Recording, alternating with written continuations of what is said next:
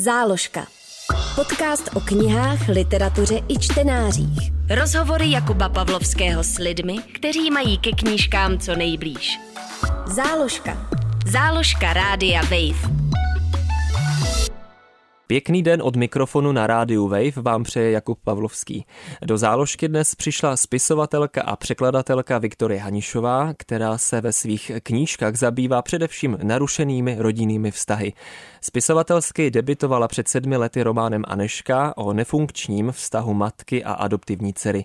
Jejím nejnovějším počinem je román Neděle odpoledne, který vyšel v hostu. Vítej, Viktorie, ahoj. Ahoj.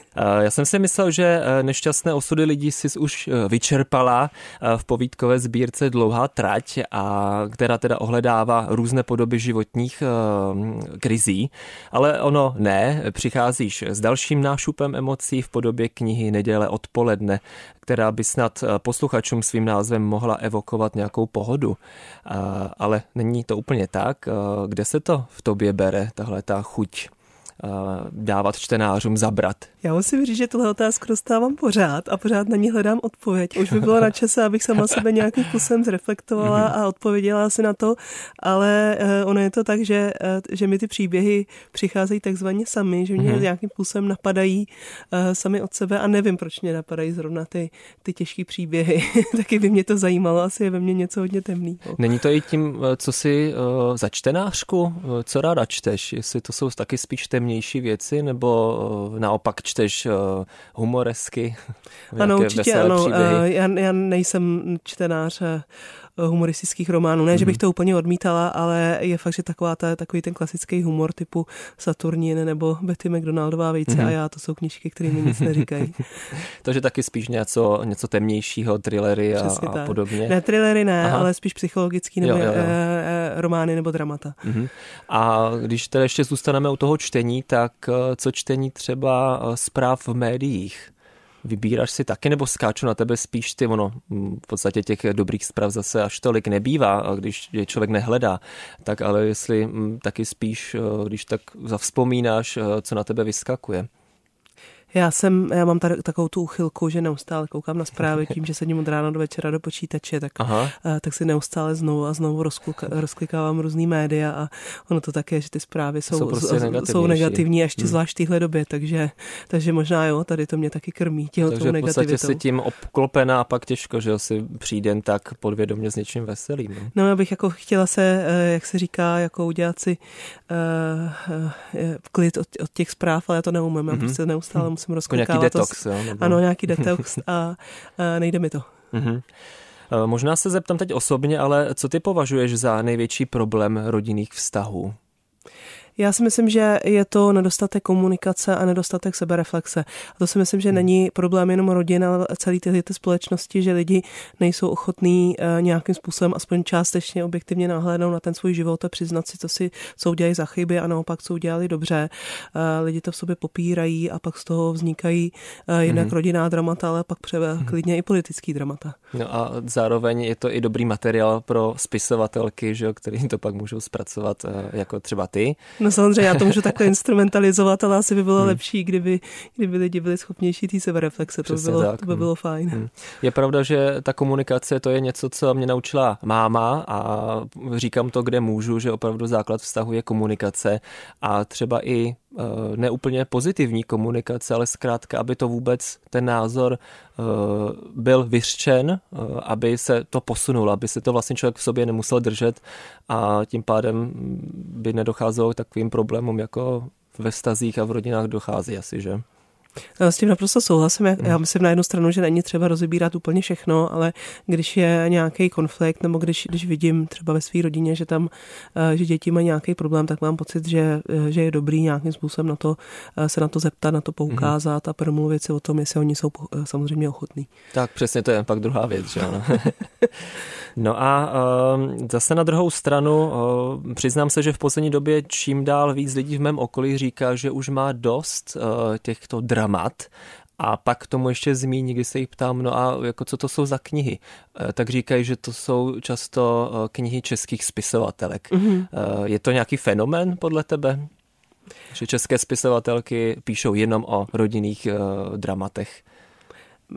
To určitě ne, třeba Bianca Belová, myslím si, že už ano, dávno nepíše jenom o rodinných dramatech, ale, ale určitě je tady takový trend a myslím si, že, to netýká, že se to netýká jenom eh, České republiky, ale asi eh, celého západního světa i možná i dalších zemí, eh, že skutečně jako nastoupil takový trend ženské literatury mm. a z toho asi logicky vyplývá, že to je literatura, která se víc zabývá city a nějakými osobními dramaty a, a, a myslím si, že, že jo, že možná nastává taková doba, když už je toho je moc, že mm-hmm. lidi mají tendence neustále se se všem svěřovat na sociálních sítích. Mm-hmm. Možná už je to člověk trošku přehlcený. Takže třeba se dočkáme brzy nějakého zvratu. A ty pocituješ sama u sebe třeba, že máš chuť uh, přijít s něčím jiným v rámci svých knih? Chuť by byla, ale mě to nejde. to by bylo fajn, samozřejmě, já bych strašně chtěla nějakou napsat knihu, která uh, se vyjadřuje k tomu světu, k současným geopolitickým problémům, ale na to teda rozhodně nemám. Mm-hmm. No, no, uh, když se takhle dívám na tvoji tvorbu, tak v podstatě ta možná nejveselější, když to tak řeknu, uh, knížka je Beton a hlína, která je o udržitelnosti života ve městech. Tak to je docela mm, jako pozitivně laděná knížka ve finále, ne? Ano, je to, je to velice Asi. pozitivně laděná knížka a musím, že to je jako z velké části nuceně pozitivní, nuceně, nuceně pozitivní, protože ono v reálu uh, je ta uh, klimatická krize natolik strašná, že samozřejmě nějaký do, uh, domácí projekty hmm. tomu nepomůžou. Jako, že to jsou takové drobnosti, že to vlastně uh, hmm. jenom opravdu hmm. jako jehla kupce sena teda, jo. Mhm. Já jsem jako do toho chtěla vníst nějaký pozitivum, myslím si, že se to mhm. trochu jako povedlo, že každý člověk se může nějakým způsobem zapojit a přispět, ale samozřejmě pokud by se měla tady ta krize nějakým způsobem řešit, tak to řešení musí v první řadě přijít ze zhora. Můžeš jenom uh, posluchačům uh, schrnout, o čem betona hlína je, když už jsme ji tady zmínili, co tam jsou za projekty třeba? Jaké tam jsou? Je to knižka, eh, teď nevím, jestli 12 nebo 13 rozhovorů eh, s lidmi, kteří eh, sami nastartovali projekty na zlepšení prostředí, ve kterém žijí. Jsou tam některé vysloveně malé projekty, jako třeba komunitní zahrady, který, kde se pěstuje, kde se chovají zvířata, ale pak jsou tam mnohem větší projekty. Z těch největších bych jmenovala projekt, který se jmenuje Trash Hero, což je projekt na sběr a zpracování odpadů, do kterého jsou celosvětově zapojeni 100 000 lidí. Záložka. Podcast o knížkách na rádiu Wave. Na chvíli odbočím ke tvé druhé profesi, což je eh, překládání. Eh, pamatuju si, že ještě před nějakou dobou, eh, když jsem se na to ptal, tak si říkala, že překládáš spíš jenom příležitostně, možná mě oprav jako pár let zpátky, dejme tomu tak tři, čtyři roky zpět, ale to se docela změnilo, že jo? Co tak pozoruju, že to překládání už teď je docela výrazný nebo výraznou součástí tvýho života, je to tak? Je to tak, já jsem před, eh, před třemi roky, těsně před zažátkem koronaviru, tak jsem eh, šťastně přišla o práci a, mm-hmm. a ocitla jsem se v situaci, že jsem eh, musela řešit, jestli teda si budu hledat novou práci nebo jestli zkusím tu literaturu a nakonec to dopadlo dobře a, a teď se tak z 90% věnuju překladu a zhruba těch 10% mm-hmm. mi spadá na psaní knih. Aha, aha. No a co jsi přeložila naposledy?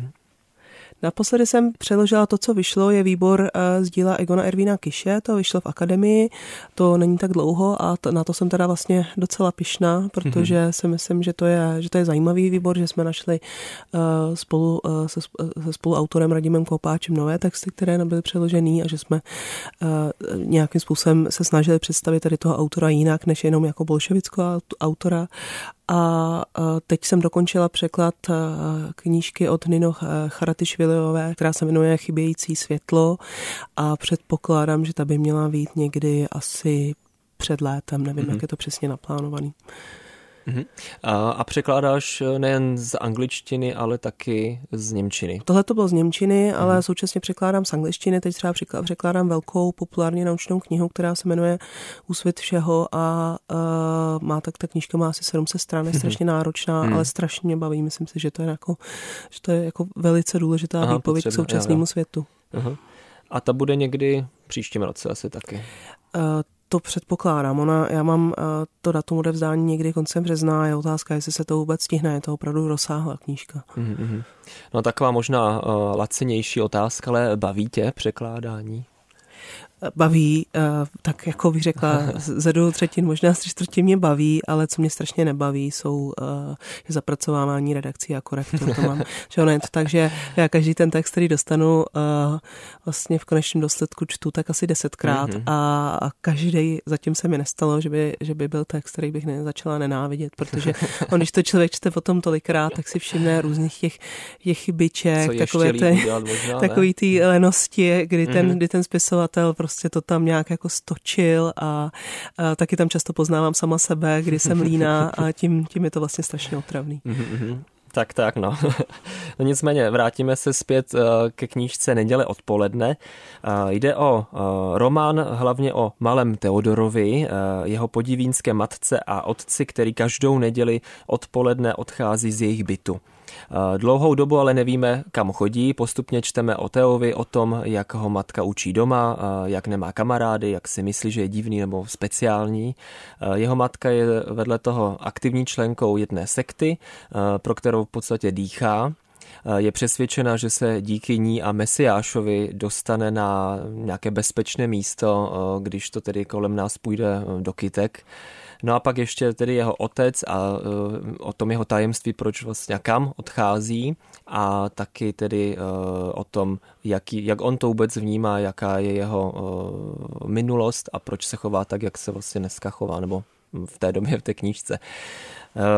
No to je jenom takové schrnutí pro posluchače, aby věděli, o čem neděle odpoledne je.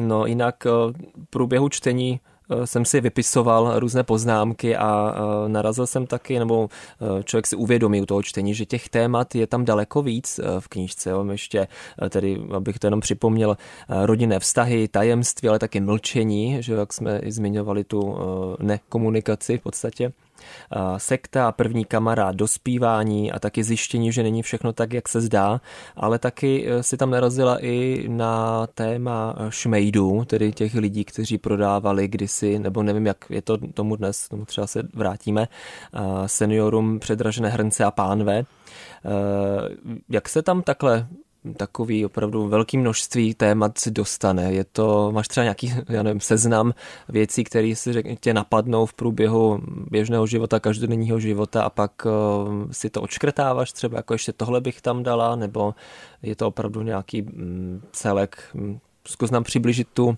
ten vznik vůbec, jak, jak taková kniha vzniká.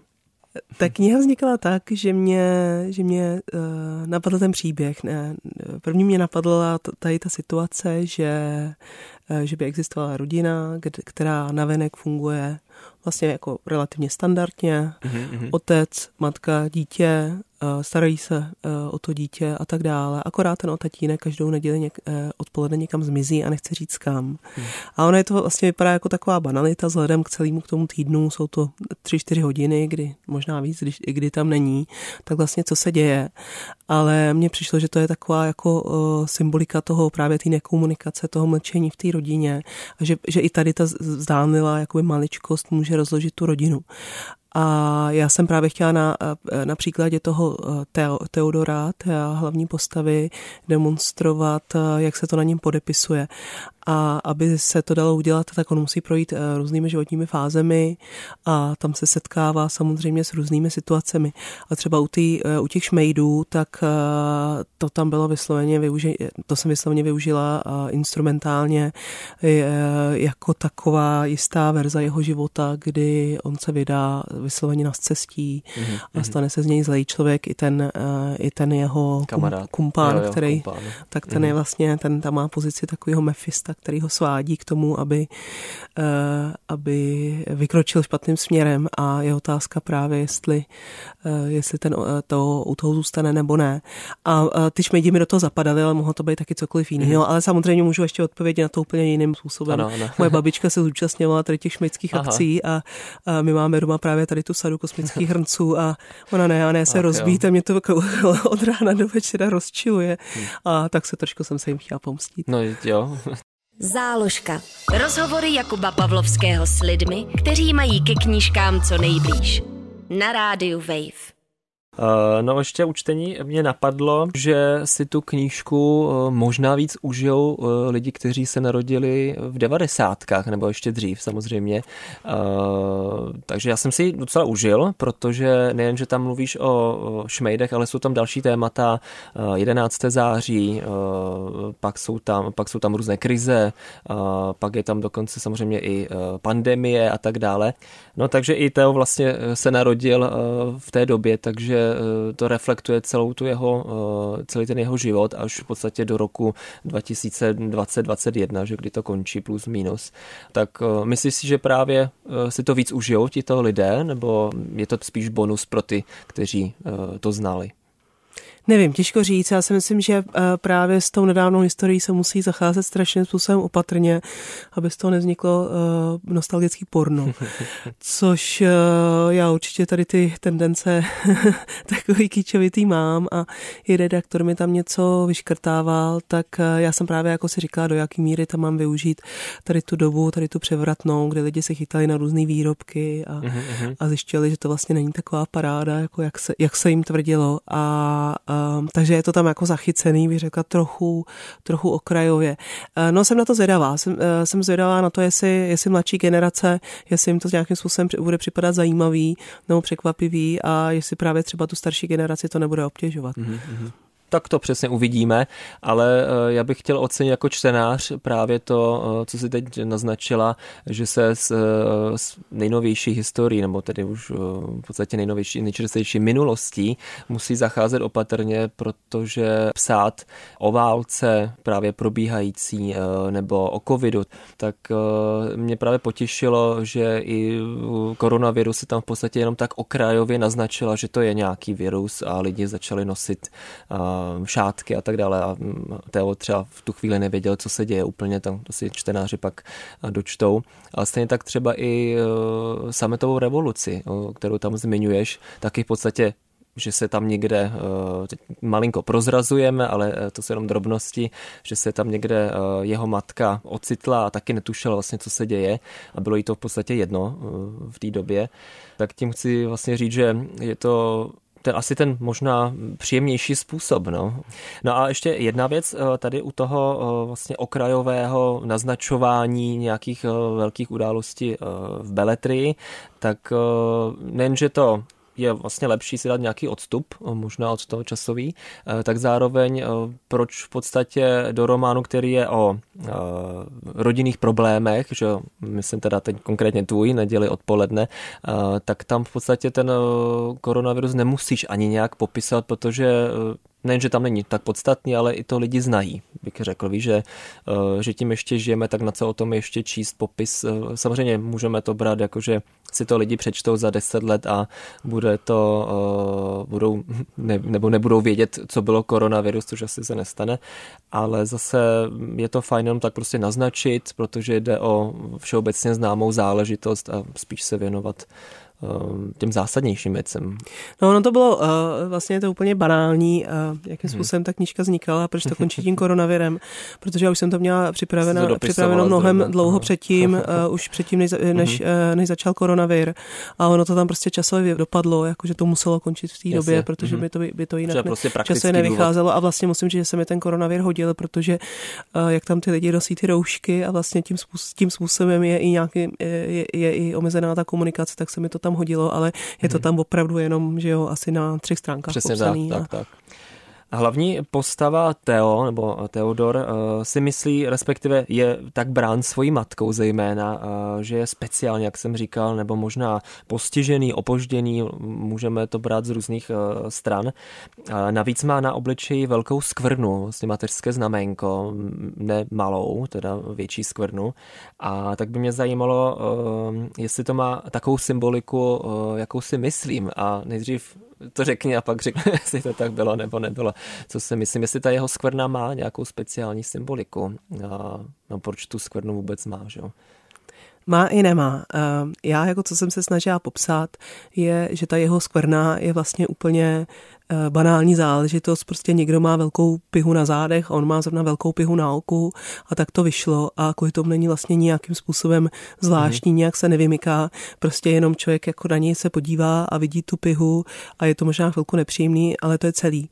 Ale pak je tam taky ta druhá rovina, že ta matka už předtím, než se narodil, tak ona k tomu dítěti v říše neměla dobře vyvinutý vztah a vlastně ta piha se jí do toho hodila, protože ho mohla, uh, mohla označit za nějakým způsobem uh, poskvrněnýho. Ona, ona měla takový, mm-hmm. takovou tendenci k modlářství, takže, mm-hmm. takže samozřejmě tady to se jí hodilo. Je to ten, uh, je to ten bohem poznamenaný Teo a jí se to potvrdilo to, co vlastně celou dobu v tom, mm-hmm. v tom těhotenství čekala. Tak ano, je to to, co jsem si myslel. Ta druhá věc a to je uh, právě, že má nějaké to stigma, které dost hojně využívá ta jeho matka právě k tomu, aby ukázala, jak je divný, v podstatě jiný. A tomu neřekla, ale že i nechtěný v podstatě, že jo? Nebo bylo mm. to překvapení.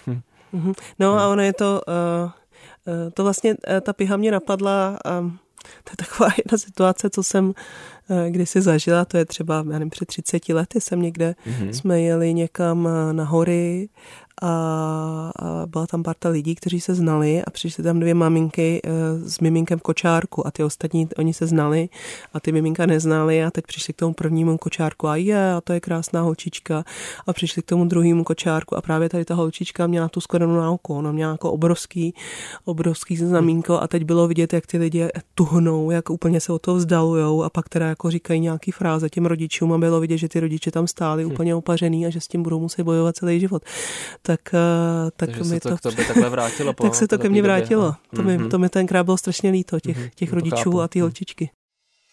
Záložka. Podcast o knihách, literatuře i čtenářích. Na rádiu Wave. Tak ještě chvilku eh, zůstaneme u jeho eh, speciálnosti, protože ono v podstatě to možná bylo úplně jinak eh, ve skutečnosti. Nevím, jestli to bude, můžeme prozradit posluchačům, aby nebyli pak, aby to nebyl spoiler, ale zeptám se jinak. Myslíš si, že ze svého dítěte můžeme udělat snadno někoho jiného? Jakože ta matka může už jenom tím, že mu něco namlouvá, v podstatě z něho udělat úplně jinou osobu? No, že určitě, to no. pak uvěřím tomu všichni v okolí? Určitě, určitě hmm. ano.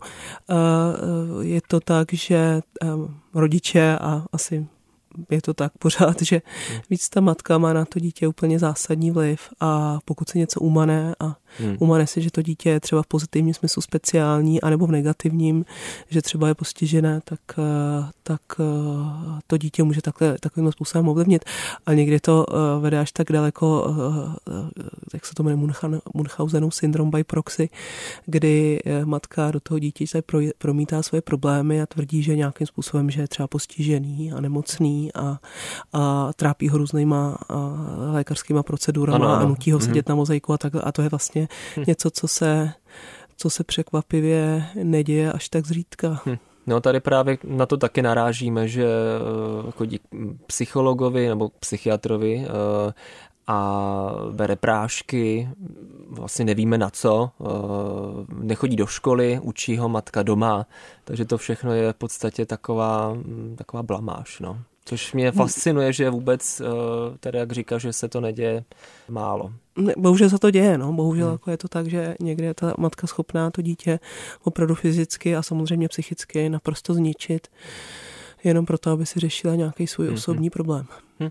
No to samozřejmě, že rodiče můžou zničit děti, to mě asi nepřekvapuje, ale že vlastně i takhle, že tomu dokáže konce uvěřit okolí, jo? že i ten lékař, eh, ke kterému chodí, tak v podstatě eh, vypadá, že nebo působí v knížce, že opravdu tomu naprosto uvěřil, no? že i jeho no, obala mutila. No, no, o té o psychiatrie, a vy říkal zvlášť o ty dětské psychiatrie, je to prostě strašně složitý a to asi, že to by samozřejmě tady měl hmm. sedět někdo jiný, ale ta psychiatrie z velké, z velké části vychází z toho, uh, co člověk tomu doktorovi řekne. A já mám třeba jednoho takového blízkého kamaráda, který má velice vážný psychický problémy a často končí na psychiatrii, na akutní psychiatrii. Já jsem strašně překvapená, že psychiatr je schopný eh, člověku vydat diagnózu na základě jednoho rozhovoru. Eh, ten, ten, ten můj známý hmm. měl už asi pět různých diagnóz a, a vždycky se zjistí, že to teda tentokrát nesadilo, tak jde jinam a jsem z toho strašně jako překvapená a myslím si, že, eh, že tohle by v dobrý psychiatr udělat neměl. Hmm. Ještě zůstaneme u Tea, protože není to jenom ze strany jeho matky, ale zároveň eh, tím tlakem to má i on sám, eh, sám v hlavě. Eh, mimo jiný má třeba i kamaráda, imaginárního kamaráda Hina ve skříni. Samozřejmě teď nebudeme prozrazovat vůbec, o co jde, to, by, to bychom si nemohli dovolit. Nicméně má tam imaginárního kamaráda a v podstatě tohle ještě dodává na jeho zvláštnosti, si myslím, protože není zvláštní mít imaginárního kamaráda, si myslím, že to je v pohodě. Nevím, jestli máš stejný názor, mít nějakého prostě člověka, ke kterému mluvíme, ale tady je trochu možná blbý to, že ho eh, ten Hin eh, často uráží, nadává mu, eh, ponižuje ho a v podstatě, když teda jde o imaginárního člověka, tak je jasný, že to je, že že se v podstatě uráží sám. Takže to je další dopad té matky. V podstatě ty dopady jsou mnohem... Částečně jo.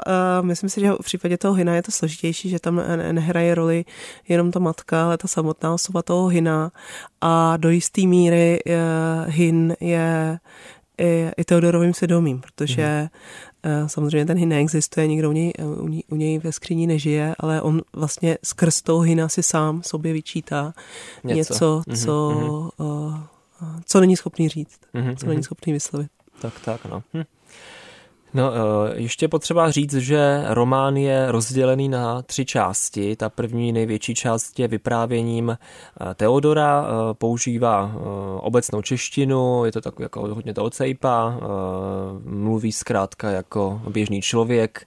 A pak tam máme příběh jeho matky a otce, jsou tedy dvě rozdělené části, trochu kratší. A to už je ale ve třetí osobě a spisovně. Ta část o Teovi je nejdelší a zároveň se dobře čtenáři vyznají v tom, eh, o co tam jde, nebo aspoň já jsem měl ten pocit, že jako čtenář to tedy v podstatě jako by stačí, a pak teda mě překvapilo, že tam je ještě část ta matka a otec. No tak jak to na tebe působí, když to takhle řeknu? Myslíš, že by to mm, nemohlo být ukončené dřív? No nejsi první, kdo mi to říká a, a, a vlastně o tom teď několik dnů přemýšlím, že, že možná ty dvě druhé části tam být nemusely. Mhm. ne, jako, jako je, samozřejmě je to příjemný uh, doplnění, protože se dozvíme spoustu věcí, co a jak bylo ale někdy jsem u toho vlastně měl ještě jak je, že jiným stylem psaný trochu, tak to vlastně takový jako sbírka tří knih možná, uh, takových, uh, který se navzájem doplňují, ale vlastně by mohly fungovat i samostatně, že? takže trochu jako povídky. Jako mým záměrem bylo uh, nepsat jenom z pohledu toho uh, Teodora, protože si myslím, že to je velice omezený pohled, uh, ze kterého on z toho vychází jako hrozný chudák a jako ho utrápila ta rodina, což samozřejmě je pravda. Na druhou stranu uh, i ta jeho matka, i ten jeho otec mají za sebou důvody, nějaký no. příběh hmm. a myslím si, že stojí za to to vysvětlit a že právě když Eh, když člověk se eh, v případě nějakého konfliktu, třeba rodinného, eh, je ochotný vyslechnout si příběh někoho jiného, tak to může výst k, nějakému smíření nebo mm-hmm. porozumění. No určitě ano. A tady zase nechtěl jsem tím říct, že uh, se mi to nelíbí, ale uh, jenom tak jako k zamyšlení, protože vedle toho já mám rád knížky osobně, nebo takhle nemám rád otevřené konce. To mě opravdu jako netěší. to já vím. tak, se nějakou chvíli známe.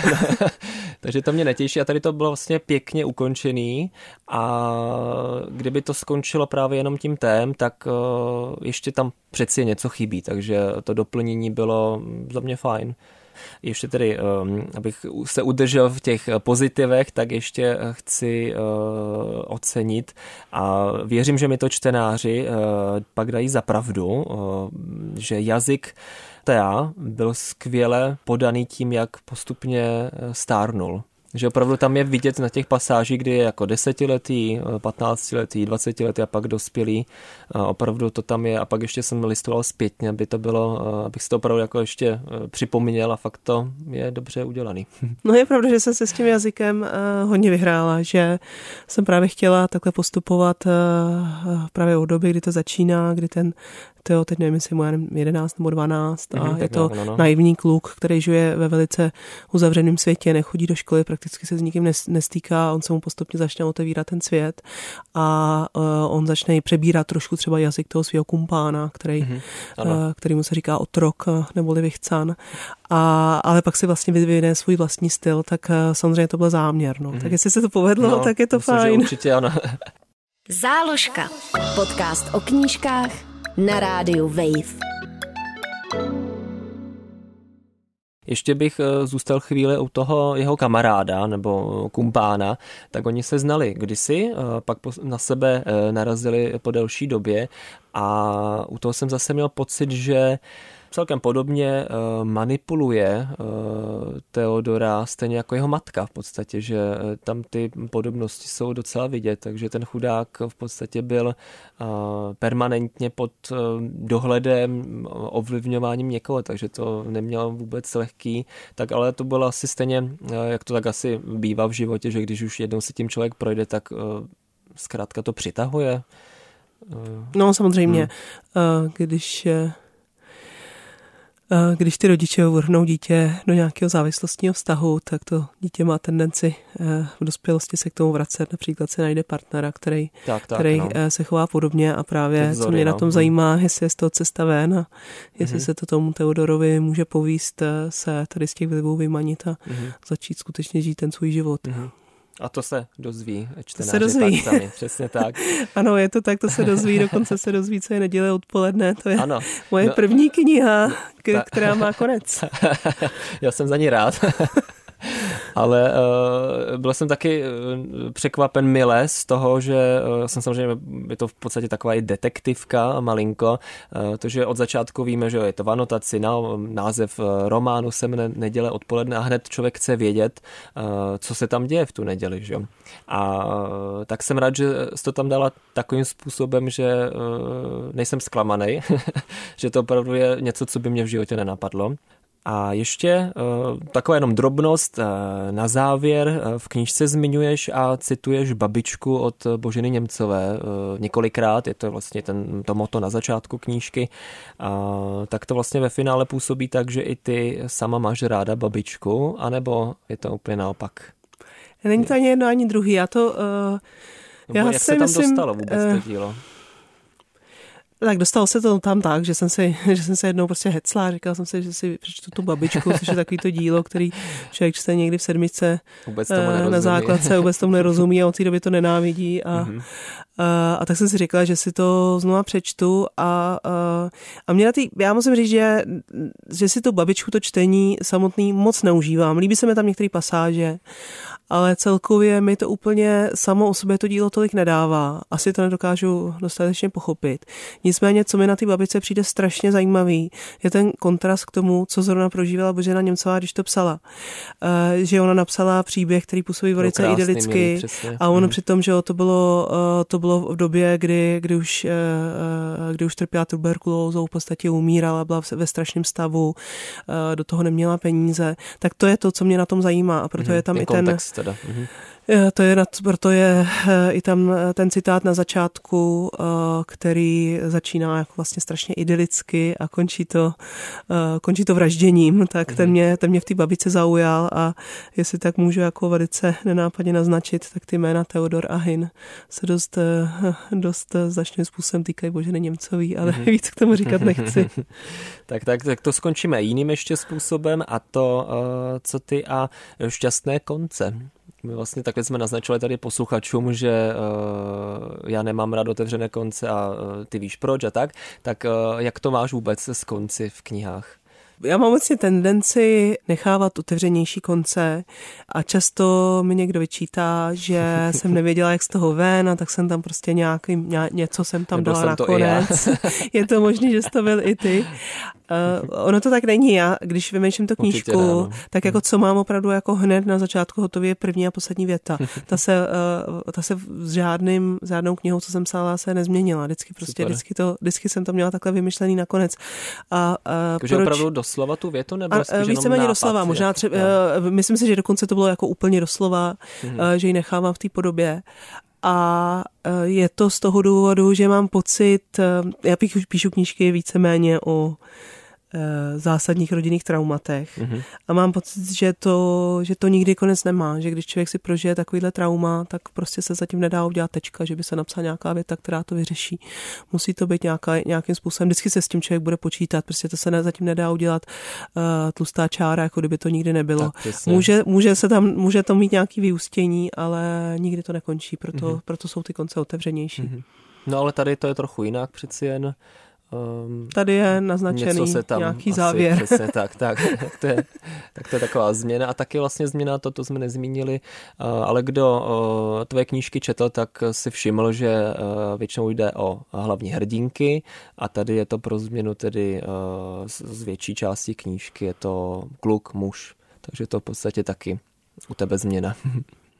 To je změna, no, možná, tak. no, možná ale naposledy. Myslím, že se asi vrátím že... k hrdinkám. tak se necháme překvapit. Viktorie, děkuji za tvůj čas a měj se hezky. Ahoj. Já taky moc krát děkuji. Ahoj. Záložka. Podcast o knihách, literatuře i čtenářích. Poslouchej na wave.cz lomeno záložka, v aplikaci Můj rozhlas a v dalších podcastových aplikacích.